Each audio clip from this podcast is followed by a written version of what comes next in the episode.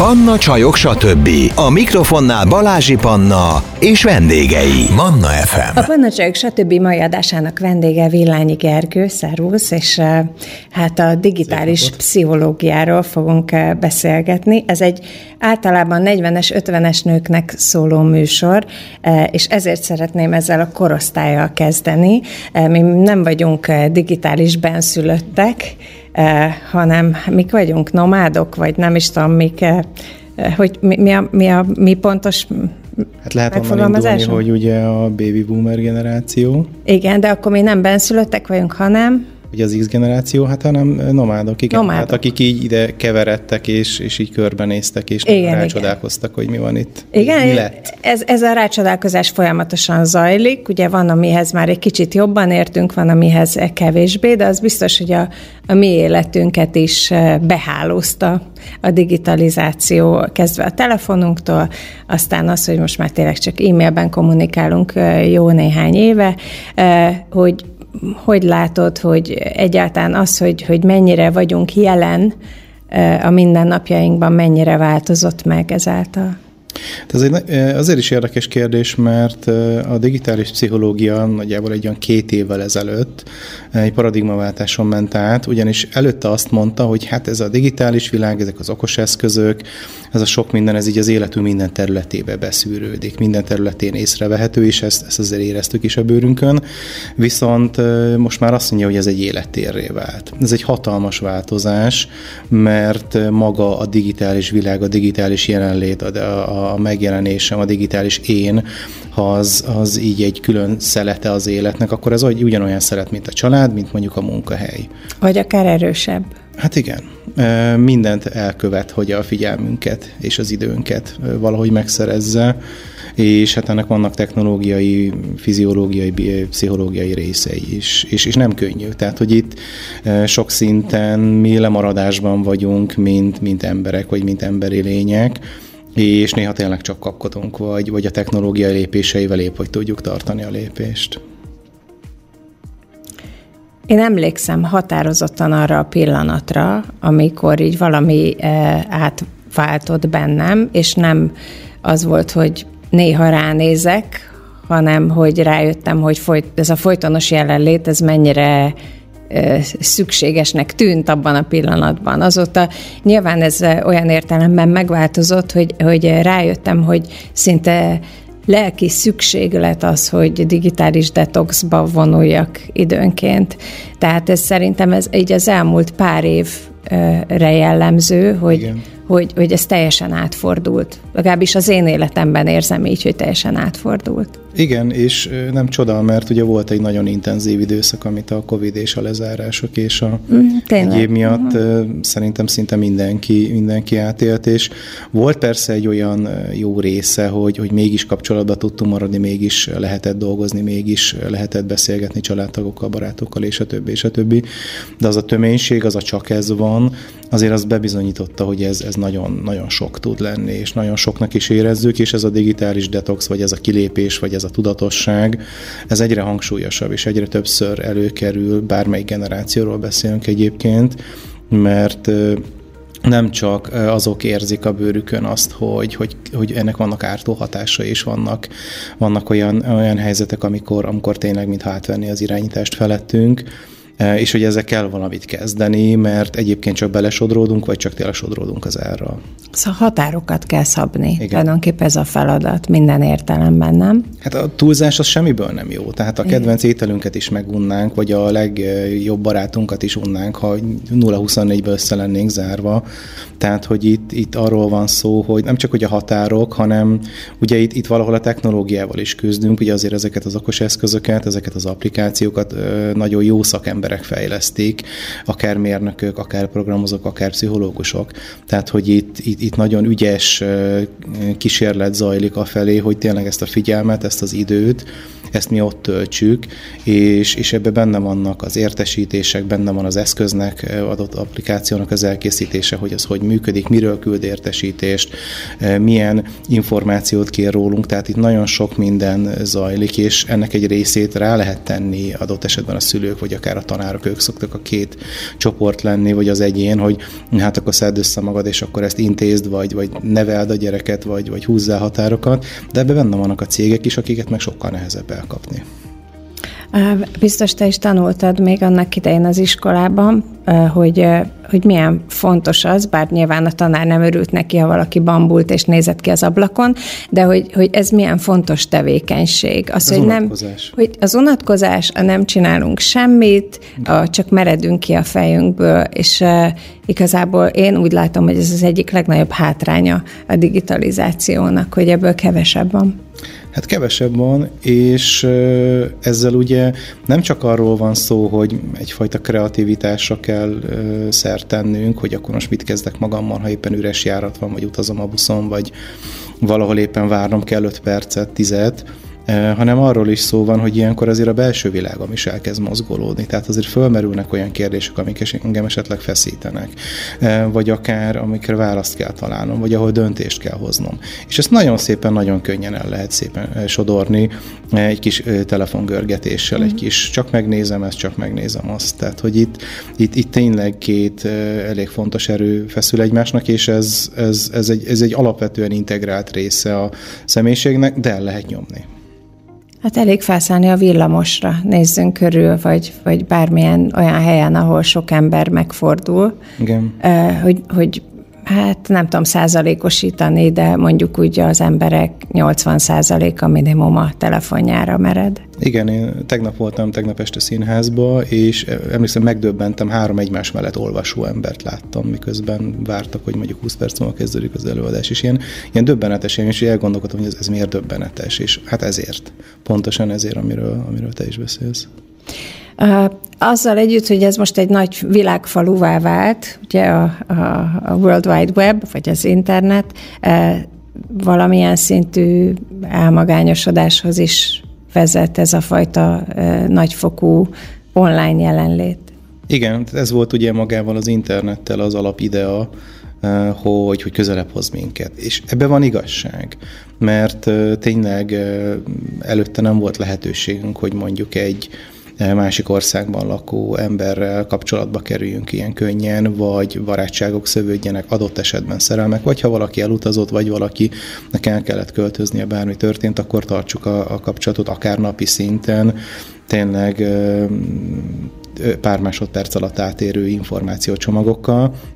Viszont ugye, ha már ez online térbe átkerül, akkor azért más. Tehát egy, egy asztalnál, egy beszélgetésnél, akár csak a tudom én, két óra közötti szünetben, negyed óra alatt, teljesen más, hogy kommunikálunk, teljesen más, hogy beszélünk, és nagyjából tíz évvel ezelőtt volt az USA-ban egy olyan kutatás, ami azt nézte, hogy a képernyő, tehát az az idő, amit a képernyőn töltünk, az mennyiben függ össze azzal, hogy valakinek a szociális készségei mennyire maradnak meg, vagy mennyire kezdenek el romlani, és hát sajnos borítékolható volt a végeredmény, hogy minél több a képernyőidő, annál kevésbé tud mondjuk egy párbeszédet föntartani, annál kevésbé uh, ismeri ki magát a uh, testbeszédben, mimikában, mm. hangrezgésben, és annál kevésbé tud ismerkedni, hogy akár annál kevésbé tud olyan szociális helyzetebe kerülni, amik néha mondjuk kínosak, vagy kellemetlenek, vagy meg kell oldani egy konfliktus feszültséget. Na most ez online nagyon egyszerű.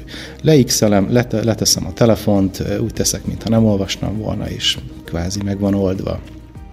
Hát akkor ezt az ismerkedéssel hadd kapcsoljam össze. Ugye, azt hiszem, talán az egyik első vendége volt ennek a podcastnak Kánya Kata, akinek van egy társkereső irodája, és elmondta, hogy néhány évvel ezelőttig még offline is lehetett ismerkedni, ma ez már teljesen megszűnőben látszik, hogy olyannyira, hogy, hogy, hogy az emberek ezt kizárólag online bonyolítják, ami, amit hajmeresztőnek találok, hiszen eleve az a fajta kémia, ami két mm. ember között, hogyha személyesen találkozik, kialakul, azt el sem tudom képzelni, hogy hogy lehet bármilyen szinten művelni online, de mindegy. Na, de hogy, de hogy ez a fajta ez is az elmagányosodáshoz vezet, azt hiszem ez a kérdés, de hogy, de hogy attól, hogy csak online ismerkedhetünk, milyen elképesztő hátrányok származhatnak ebből sokunk számára. Hát egyfelől már ott van az, hogy beleragadunk ugye ebbe az online dologba, ezért szokott jó tanácsként elhangzani, hogy rendben online oké, okay. de hogy mondjuk nagyon gyorsan legyen egy telefonbeszélgetés. Az már ugye legalább hangkommunikáció, és legalább élő kommunikáció, tehát nem aszinkron, hogy én írok valamit, és akkor lehet, hogy három másodpercben válaszolok rá, de lehet, hogy öt óra múlva. És akkor így zárul, Vagy egyáltalán. Vagy egyáltalán, ugye ghosting. És akkor ugye itt meg lehet jegyezni azt is, hogy ez a türelmetlenség is ugye megerősödött, hogy ha nem válaszol valaki azon, hát ott van a telefonja, miért nem válaszol, hát látta az üzenetet. De visszatérve az ismerkedéshez, tehát ott van az, hogy egy, egyfajta illúziót látunk, hogy ó, hát mit 20 ezer regisztrált ember, ez rengeteg, biztos, hogy lesz valaki, aki nekem is, és nem feltétlenül biztos. Nem csak azért, mert azért különbözőek vagyunk, és tényleg egyfajta ismerkedés kellene hozzá, hanem az, az sem mindegy, hogy azon az adatlapon mit látunk a másikról, mit mutat meg magának. Mennyire teljes a kép, mennyire valós a kép, mennyire tényleg vele e, találkoznánk, hogyha találkoznánk. Egyszer voltam egy ilyen fiatalok által létrehozott színházban, és ők ilyen különböző digitális pszichológiát kapcsolódó jeleneteket hoztak színpadra, és az egyik az volt, hogy egy fiú és egy lány gimisek ismerkednek, és akkor elmondják, hogy hogy néznek ki, küldenek magukról a fotót, amit a netről szedtek le, igyekeznek magukat nagyon jó fénybe feltüntetni, és hát amikor megbeszéljük, hogy na, akkor találkozunk a téren, akkor nem ismerik föl egymást. Elmennek egymás mellett. És ez, és ez sajnos megtörténhet. Tehát tudunk annyira digitálisan így elmaszkolni, és annyira szépeket akár a képeinkkel csinálni, filterekkel, egyebekkel, hogy ez nem jön be. És ott van megint, megint a technológia is beleszól, tehát én egyre több visszajelzést kapok és olvasok arról beszélgetésekben, egyebekben, hogy itt az applikációk lekorlátozzák azt, aki mondjuk nem egy előfizetői csomagot vesz, és mondjuk nem, nem, rakja, nem rakják bele a választékba, vagy nagyon minimálisan rakja bele a választékba. Tehát, hogy ilyen láthatatlannak érezheti magát. Az, aki azt mondja, hogy de hát ott az applikáció használom, csinálom, igyekszem, jelölgetek, keresek, de, de, de nincs, nincs eredménye, nincs eredménye. Úgyhogy, úgyhogy ez is egy ilyen, ilyen elég veszélyes dolog. A másik pedig az, hogy ugye ennek az egész online ismerkedésnek Hát az az információ csomag, ami átjön, az azért nagyon kevés. És viszont az emberi agynak van egy olyan működése, hogy azért mi a kis, kis hiányokat, a kis lyukakat igyekszünk így betömni fantáziával. És hát ez azért elég, elég fura irányokba is el tud vinni, eléggé meg tud az is jelenni, hogy akit én elképzeltem, ahogy elképzelem, hát az köszönő viszonyban nincs a valósággal, és ha nem tudok vele erről beszélgetni, nem tudom neki fölvetni, vagy nem jó beszélgetni partner ezzel az egésszel kapcsolatban, hát akkor az egész kész, vége. Meg izgalmas mesdje is ez az egész online tér. Ugye egyrésztről sokan megpróbálják az idealizált verziójukat mutatni a világnak, aminek gondolom ideig, óráig lehet megfelelni, és aztán úgy hirtelen érezni, hogy, hogy ott valami elcsúszott, vagy pedig végtelen kitárulkozás se is fajulhat, tehát valahogy úgy, érzem, hogy, a, hogy nem egy ilyen tóligben mozgunk, hanem, hanem tényleg elmegyünk a falig mindkét irányban, ami, ami szintén egy kicsit ijesztő nekem. Igen, ugye egyrészt itt a digitális énről beszélünk, az, hogy én vagyok itt, és sétálok, és van egy fizikai formám egyebem, és hogy én ezt online hogy reprezentálom, mit mutatok meg belőle, mennyire, ugye az összes közösségi média oldal általában azért a csúcsélmények, legjobb oldalunk, leg, legszebb, legizgalmasabb, legirigyálni valóbb dolgokat mutatja meg, és akkor Utazások. Ott, persze, mm. mindenki minden nap utazik, étterembe megy, és új, új autója és új partnere van, vagy nem tudom, kutyája, valami, valami és, és érmet is nyert. Úgyhogy ez, ez benne van a pakliban.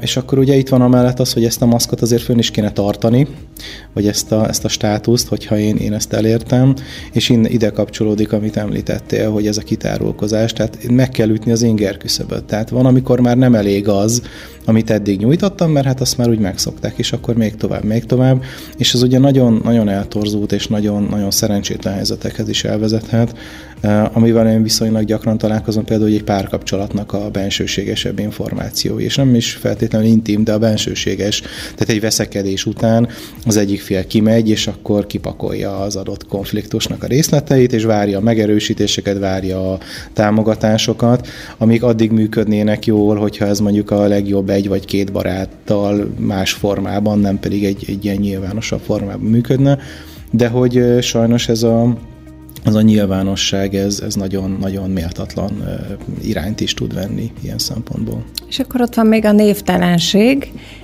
akik ugye trollként Igen.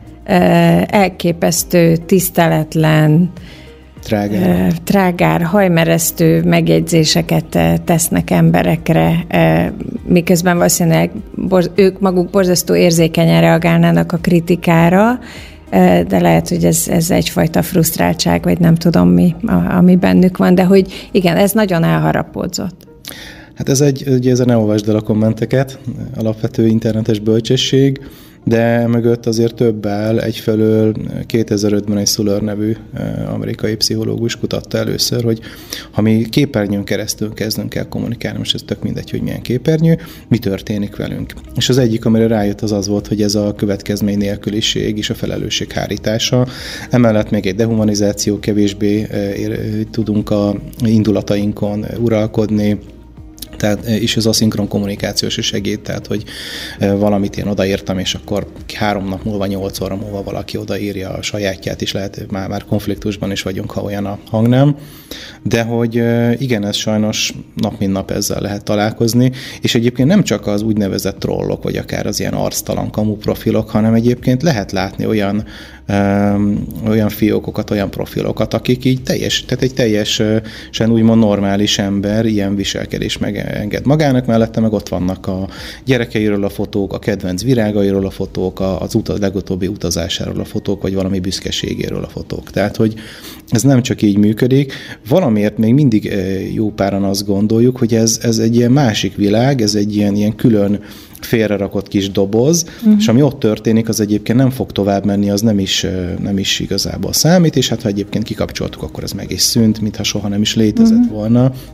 De ez ugye a dehumanizáció folyamata, amikor látunk egy fotót, egy marék képet, és arról nem jön át feltétlenül az, hogy egy élő lélegző, érző emberről van szó a másik oldalon is, és azért az buszmegállóban, boltban, buszon, utcán sétálva, munkahelyen azért nem engedném meg magamnak ezt a hangsúlyt, és ezzel kapcsolatban a no, Németországban csináltak először egy olyan tévéműsor, tévéműsor volt, tehát volt ilyen kicsit ilyen teátrális része is, de ott egy halálos fenyegetéseket is kapó hölgy, egy ilyen komment háborúban fenyegetéseket kapó hölgyet hívtak be, és kinyomtatták ezeket a kommenteket, és leültették, akit el tudtak érni embereket, hogy na akkor most lehet egy ilyen asztalnál, mint hogy mi is e, itt ülünk, felolvasni és akkor a szemébe mondani, és hát jöttek a kifogások, hogy hát ezt nem én úgy, nem úgy értettem, ez most kontextusból kivarag. De legalább elment.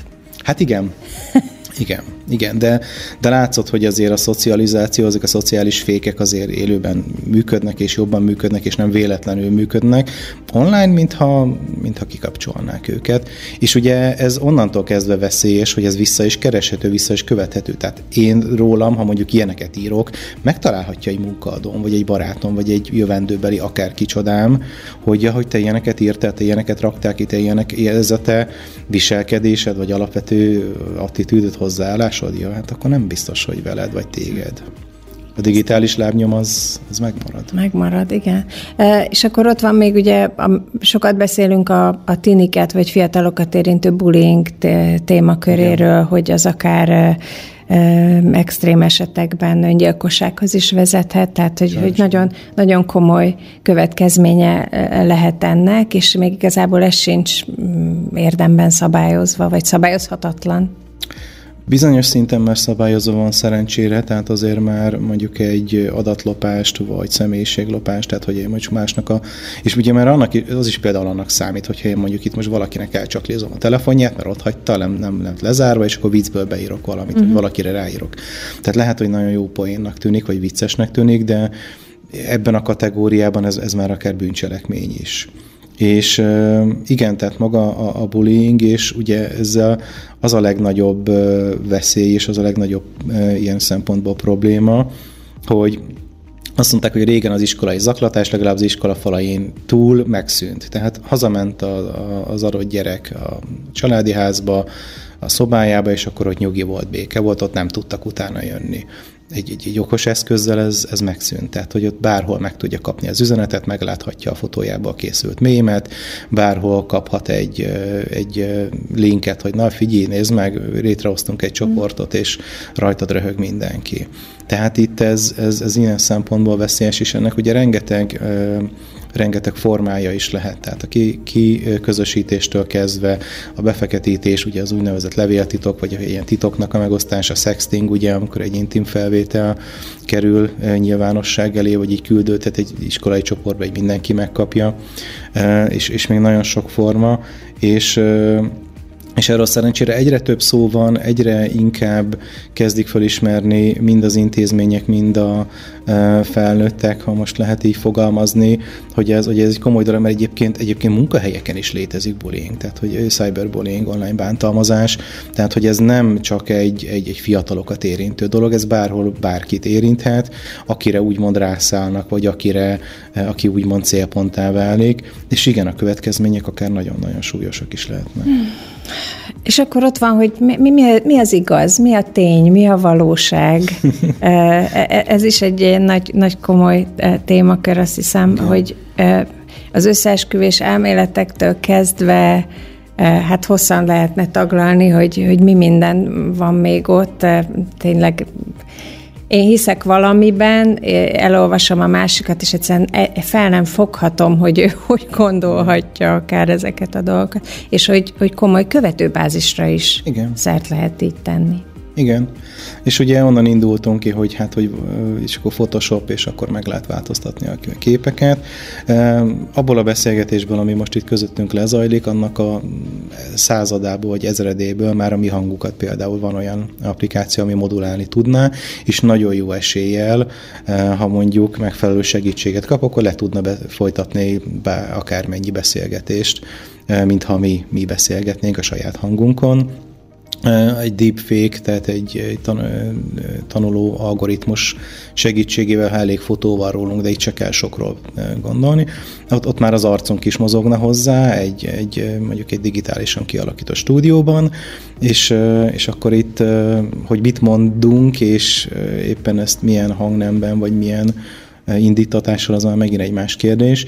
Úgyhogy igen, egyre inkább hangsúlyos kérdés az, hogy ki mondta, mit mondott, ez mennyire hiteles, visszaigazolható-e, vagy leellenőrizhető, vagy pedig csak úgy végigfutott az interneten, és, és így annyira hihetetlen, vagy annyira dühítő, vagy annyira erős érzelmeket indukál, mert általában mm. ezek a virális, vagy akár ilyen, ilyen kamu dolgok általában erre mennek rá, hogy a clickbait, tehát a click vadászat és a többi módszer az még mindig az ember érzelmekkel játszik, ami egy alapvetően húzalozott dolog, Úgyhogy igen, a hitelesség szinte bármely generációban gondolkodunk, az egy kulcskérdés lesz, mert, mert nagyon bele kell gondolnunk, hogy akkor most ez a hír igaz-e, ki mondta, miért mondta, hogy mondta. És aztán a hírek mennyisége, mit tesz velünk a ránk zúduló, elképesztő információ áradat? Hát érezzük. E, nyomaszt. Egyfelől azért, mert, mert azért a tudásnak van egyfajta terhe is, tehát az, hogy én azt látom, hogy a világban mennyi mondjuk rossz történik, vagy mennyire ennyi agresszív esemény történik, az nem egy jó érzés. Ez nem feltétlenül azt jelenti, hogy ne tudjak semmiről, vagy inkább, inkább csukjam be a szememet, de benne van az, hogy, hogy, hogy egy tehetetlenséget élek meg.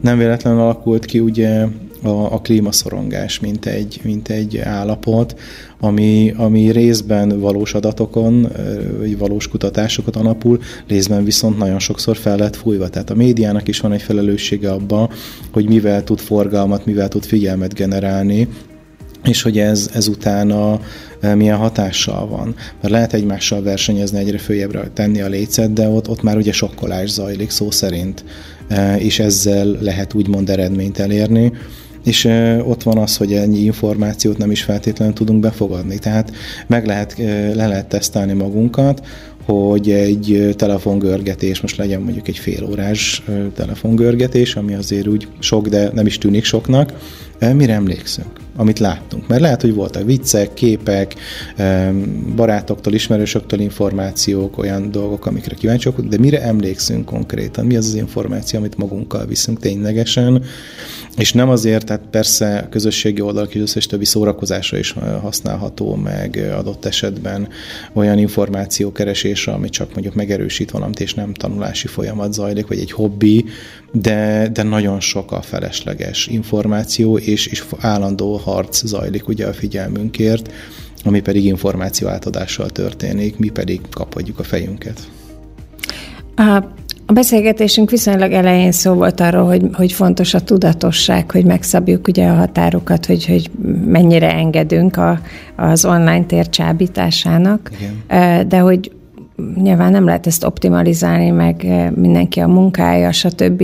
Eh, alapján tudja felmérni, hogy eh, napi hány óráról van szó, de vannak-e javaslatait, hogy hogy hogy lehet ezt kordában tartani, és, és még ugye normális szinten?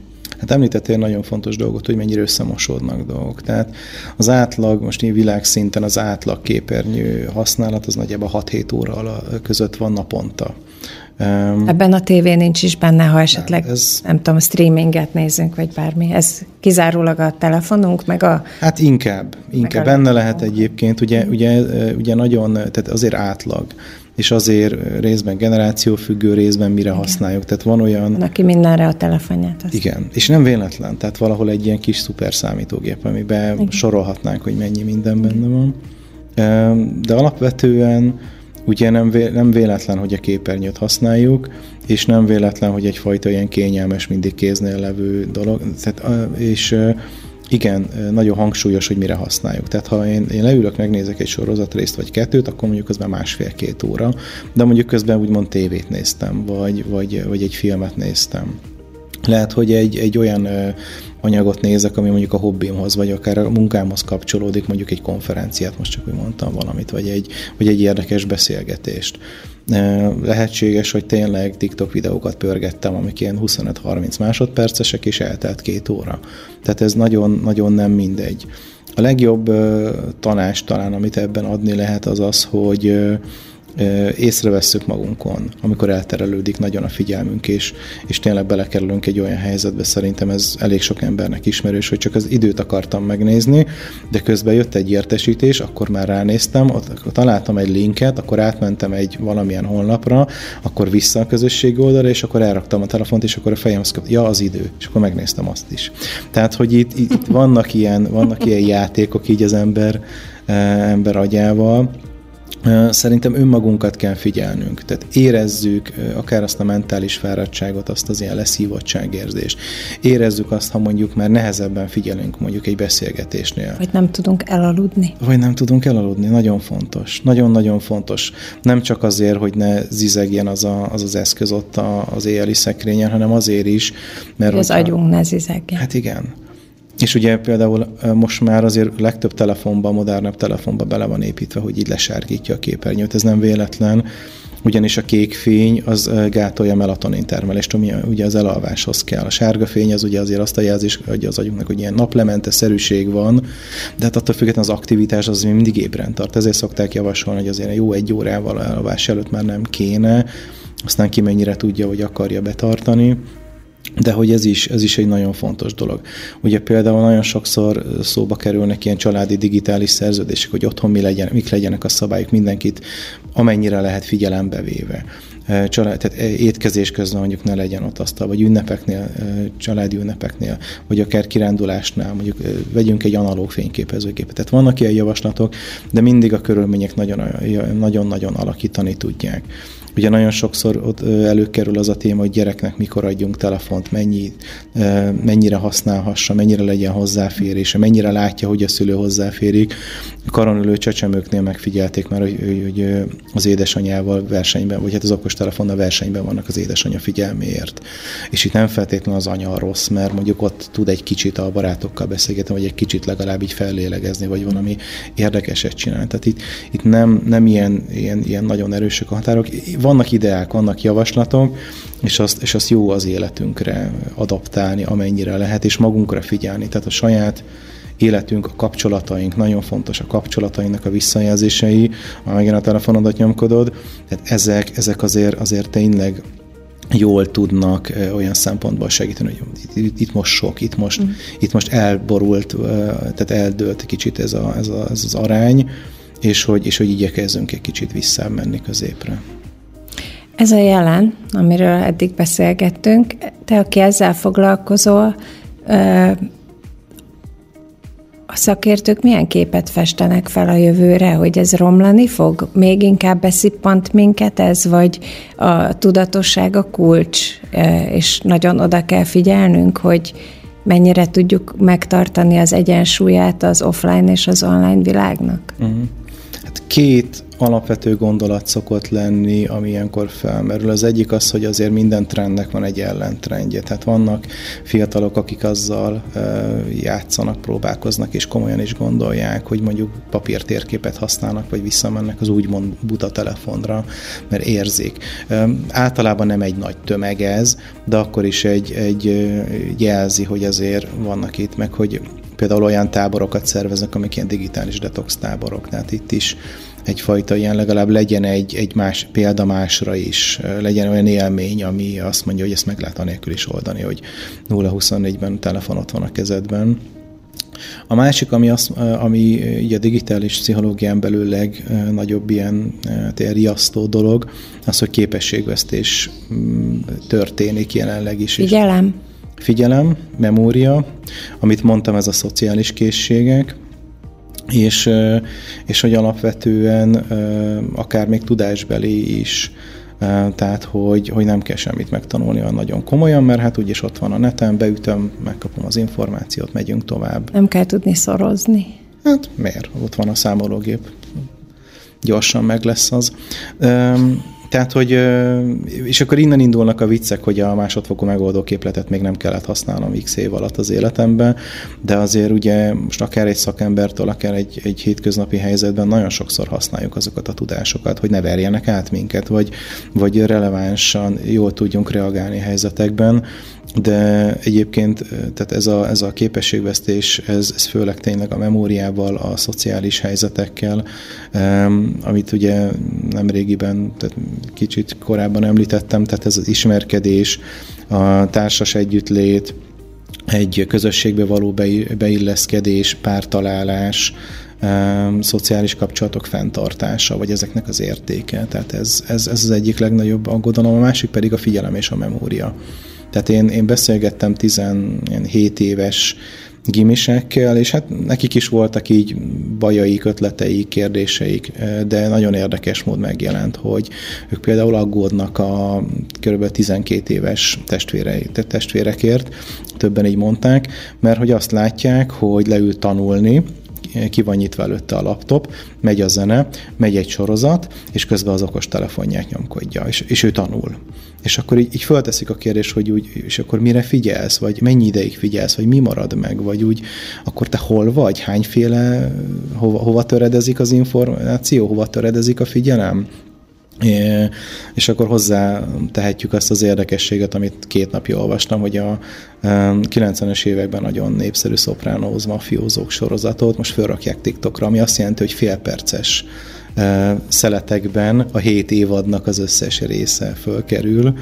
Hát egyrészt viccesnek tűnik, másrésztről tragikusnak, mert a TikTok például egy nagyon jó példája annak, hogy vannak rajta nagyon értelmes és nagyon hasznos tartalmak is, amik tényleg egy olyan időtartamba beleférnek, vagy jók tudnak lenni, de ez a szintű figyelemaprózás és ez, a, ez az e felé uh, hajlítása a dolgoknak, hogy, hogy ennyire föl daraboljuk, az, az nagyon káros.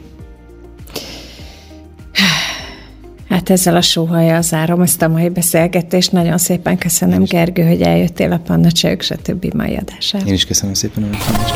Ez volt a Panna Csajok, stb.